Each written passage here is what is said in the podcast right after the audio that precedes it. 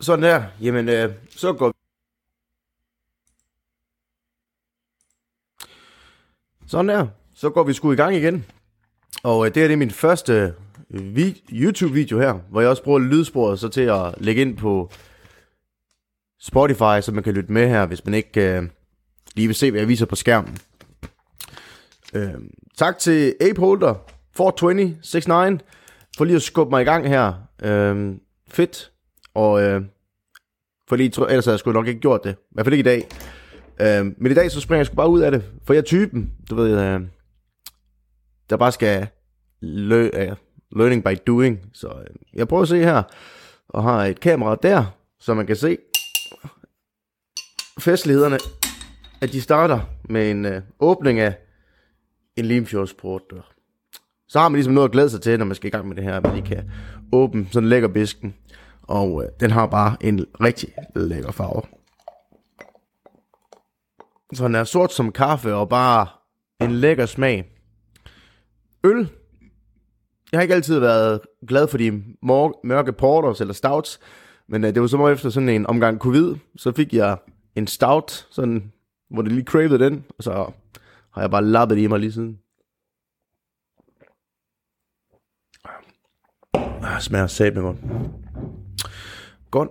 Men øh, jeg tænker egentlig det, jeg vil i dag her, hvor jeg regner med at skyde efter sådan en kvarters tid, med lidt taletid her, og det er, at jeg går ind og, øh, og åbner op i vores øh, Dual Diligence box ind på Superstonk, og der har jeg fundet, øh, der har jeg fundet den, der hedder øh, Diamond Handbook. Så den begynder jeg at bladre lidt i her.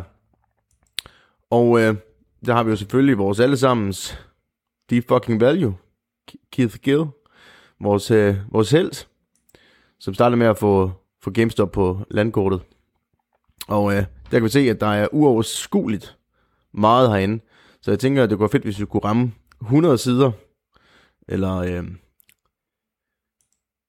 eller hvad fanden jeg lige har lyst til. Nu, øh, nu hopper jeg i hvert fald ud i det. Og lidt lækkert der. The mother of all short squeezes. Moras. Moras. Thesis. Så det her, der dykker vi ned i, jamen hvad, hvad er det egentlig, der ligger play? Hvad er det, vi har læst om i så lang tid? Og ligger det ud i, øh, ud på dansk her. Og øh, så jeg bladrer videre her. Og øh, så har vi lidt øh, basic her. Hvad er en lang position? Det betyder, at du køber noget.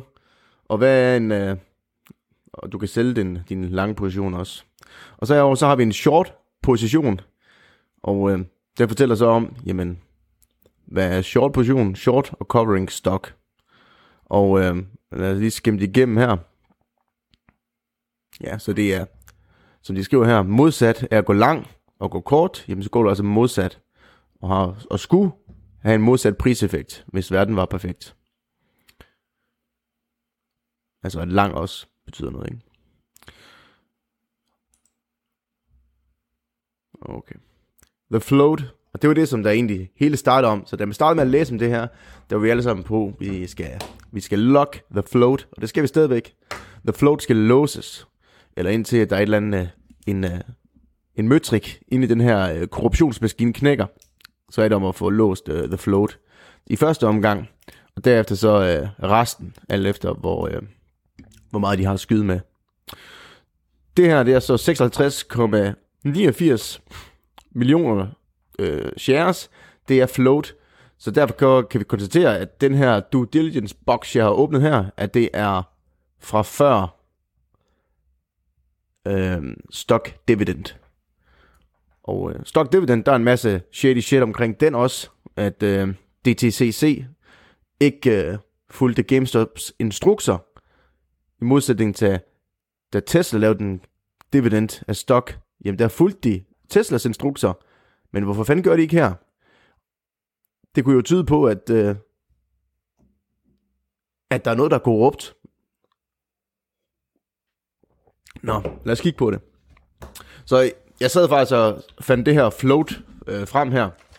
Og øh, det var sådan, øh, dengang, sådan i april på sidste earnings, øh, hvor at vi øh, havde øh, noget, vi kan tage udgangspunkt i der, jeg synes nemlig, at, øh, at jeg tror, den er i mellemlæggende mellem april og, og den, der kom øh, fra oktober af der, eller i december, at den var lidt øh, mærkelig. Men også det der, hvis man følger DRS lineær, at den lige tager sådan en kæmpe hive op, og så ryger den faktisk ned på den samme her til at fuld, fylde lineær. Det er en anden snak. Øh, men min pointe er her, i april, der var der 12,7 millioner shares, der var direkte registreret, ud af 75,9 millioner tilgængelige i alle shares. Det vil sige, at det er 16 procent, der dengang var registreret direkte af detailinvestorer. I dag, så er der 304 millioner shares på grund af stock dividend, hvor man fik fire. eller var tre for hver enkelte, og det gav så fire. Og øh, i dag er der, i hvert fald på sidste, earnings, så en gang i oktober, den 29. eller sådan noget, 71,8 millioner shares direkte registreret ud af 304 millioner. Det er så 24 procent. Så siden april til oktober, jamen der har vi registreret 8 procent. Og det er jo rigtig flot, fordi at øh, hvis man også kigger på det her, så at i den perfekte verden, jamen så rammer vi, øh, så rammer vi og registrerer 100%, eller det var så slet ikke perfekt, det var rimelig korrupt, hvis man kunne det. Fordi at øh, vi har jo vores retail investors her, ikke? Hvor vi har, så ud fra det her, så er det så 74 millioner. Men det kan være, det er den der bot, at de har taget med her. I don't know. Øhm, så er det insiders.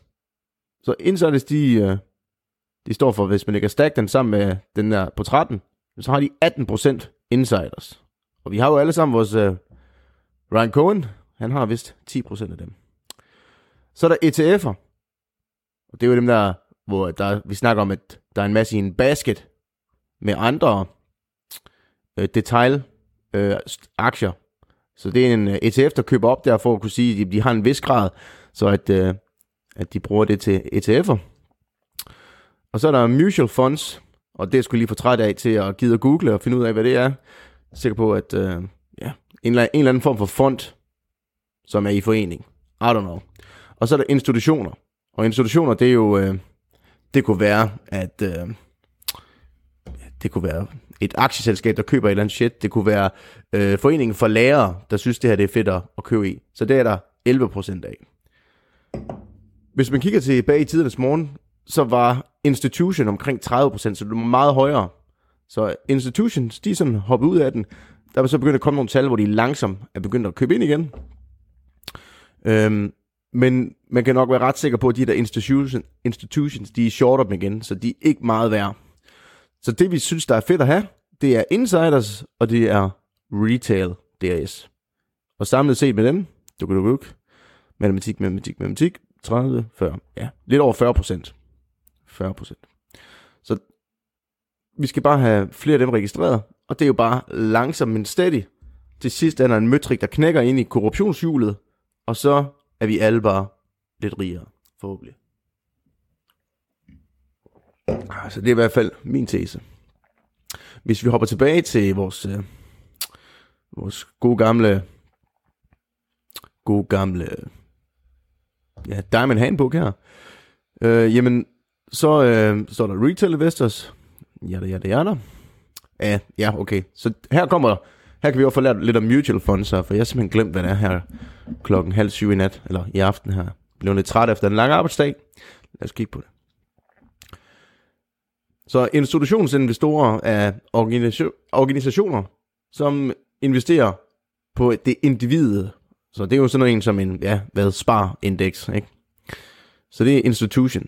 Så de investerer på vegne af individer. Det gør de så i deres fond. Og uh, examples of institutional investors er, okay, så der er det her med commercial banks, der er hedge funds, der er pension funds, insurance companies, commercial banks og endowment funds. Så alt det, det er institutions.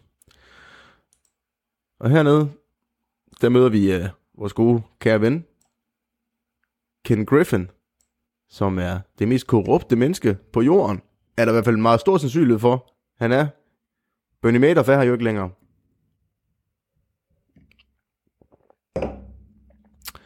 Øhm, lad os se. Så Investopedia. Så det er en god idé at få læst det, hvis man ikke lige øh, fatter det hele. Jeg er tilpas arrogant og har læst tilpas meget, så jeg tænker bare ved lad os hoppe ud i det. Market makers er anderledes almindelige investorer. Ja, de skaber liquidity. Så det er et, et andet ord for, at de bestemmer altså, hvad prisen skal være, og så bruger de det her ord liquidity for at gøre det, ja, for det til at lyde som om, at de gør dig en tjeneste. Men altså, de bestemmer, om prisen skal blive, hvor den er, om den skal gå op, eller om den skal gå ned. Og det kalder man så liquidity. Så når du køber noget, jamen så øh, er der payment for order flow, så market makeren betaler ja, den øh, broker, du bruger, til at få deres ordre, så de kan bestemme, hvordan de vil køre ordren. Så de sikrer sig også på en eller anden måde, at den rammer ikke, den rammer ikke lidt market, altså børsen, og har priseffekt. De kan altså så bruge den internt, og de kan så også vide, hvad du har. Så hvis de vurderer, okay, hvad skal du få for at sælge den? Jamen, at det var egentlig sjovt lige at kunne finde den der video med Ken Griffin. ah, det må gøre en anden gang. Vi hopper tilbage.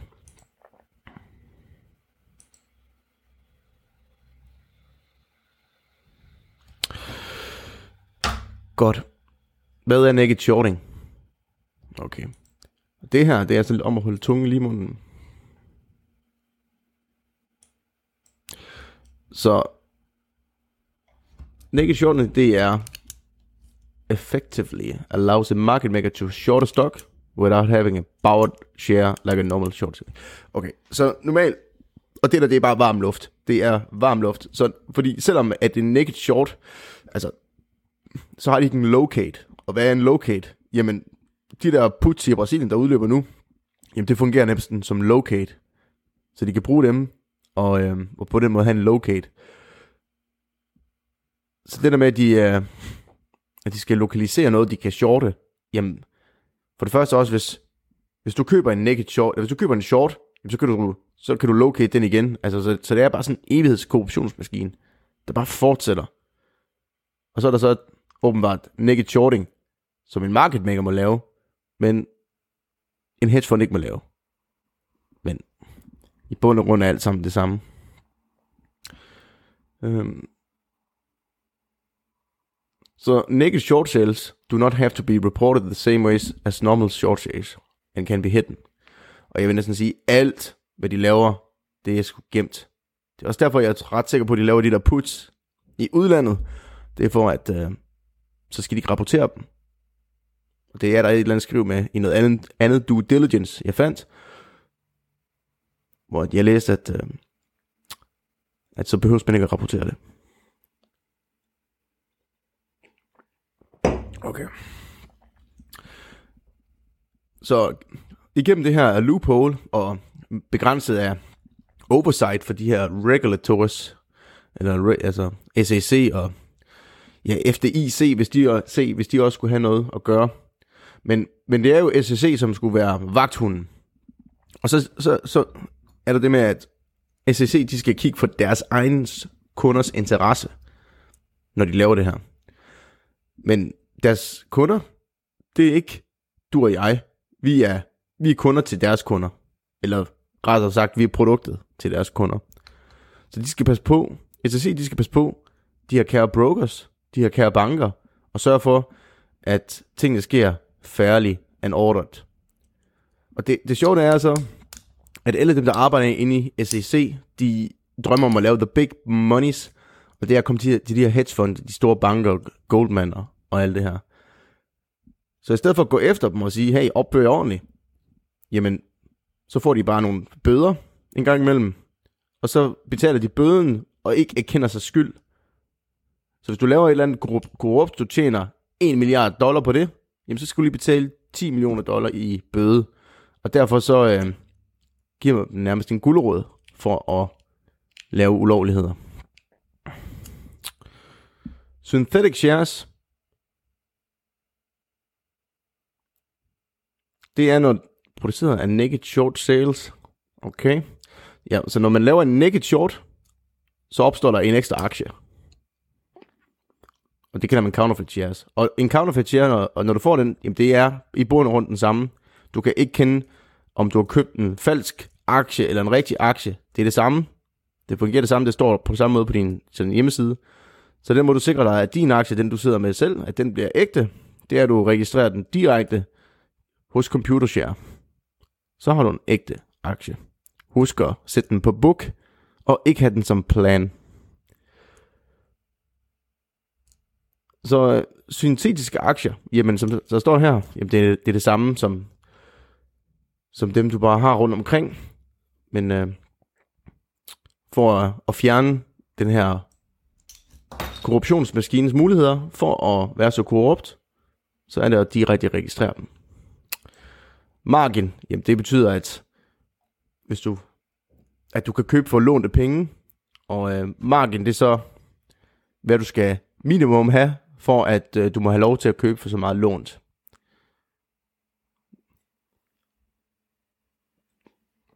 Så hvis du har 10 dollar, som er din margin, så vil sige, at du skal hele tiden have 10 dollar for at kunne købe for 1000. Så har du måske 50 dollar derinde, men din portefølje falder med 41 dollar, så har du kun 9 dollar derinde, og du skal have 10 for, at de kan retfærdiggøre det her købelån, du har. Og så bliver du så margin called. For eksempel bare lige sådan en. Meget. Hvert fald min egen måde lige at fortælle det på. Jeg håber, det giver mening. Og øh, hvad har vi mere? Positiv margin. Long positions. Så det må være et eller andet plus der. Jeg går videre, jeg synes ikke, det er så vigtigt. Så står der her, negative margin examples, long position and short positions. Ja, så er det stadig med, hvordan at øh, på et eller andet tidspunkt, de har belånte hedge funds, at de, øh, de kan blive over ende, hvis altså de bliver margin called. Det var blandt andet det, der skete med Melvin Capital. Og øh, der mener Ken Griffin jo, vores kære ven jo, at øh, ham der, Melvin Capital, han var the finest investor of his generation. Det mener han lige et par måneder, inden han gik konkurs. Og hvorfor fanden investerer han så mange penge i den her forretning, som ved man bare, men alle ved, at den er på røven. I don't know. Men øh, det kunne jo være, at de havde en øh, fælles interesse i, at de havde lignende investeringer begge to i shorting af GameStop. Og Autobet, jamen det er i hvert fald et navn, man kender. Han har skrevet en del rigtig god øh, due diligence. Øh, så øh, Citadel has no close. Jamen det er da i hvert fald due diligence, jeg har læst før. Og øh, den tænker vi til næste gang. Så det her det var min introduktion til det. Og øh, næste gang så kigger vi på Citadel has no close.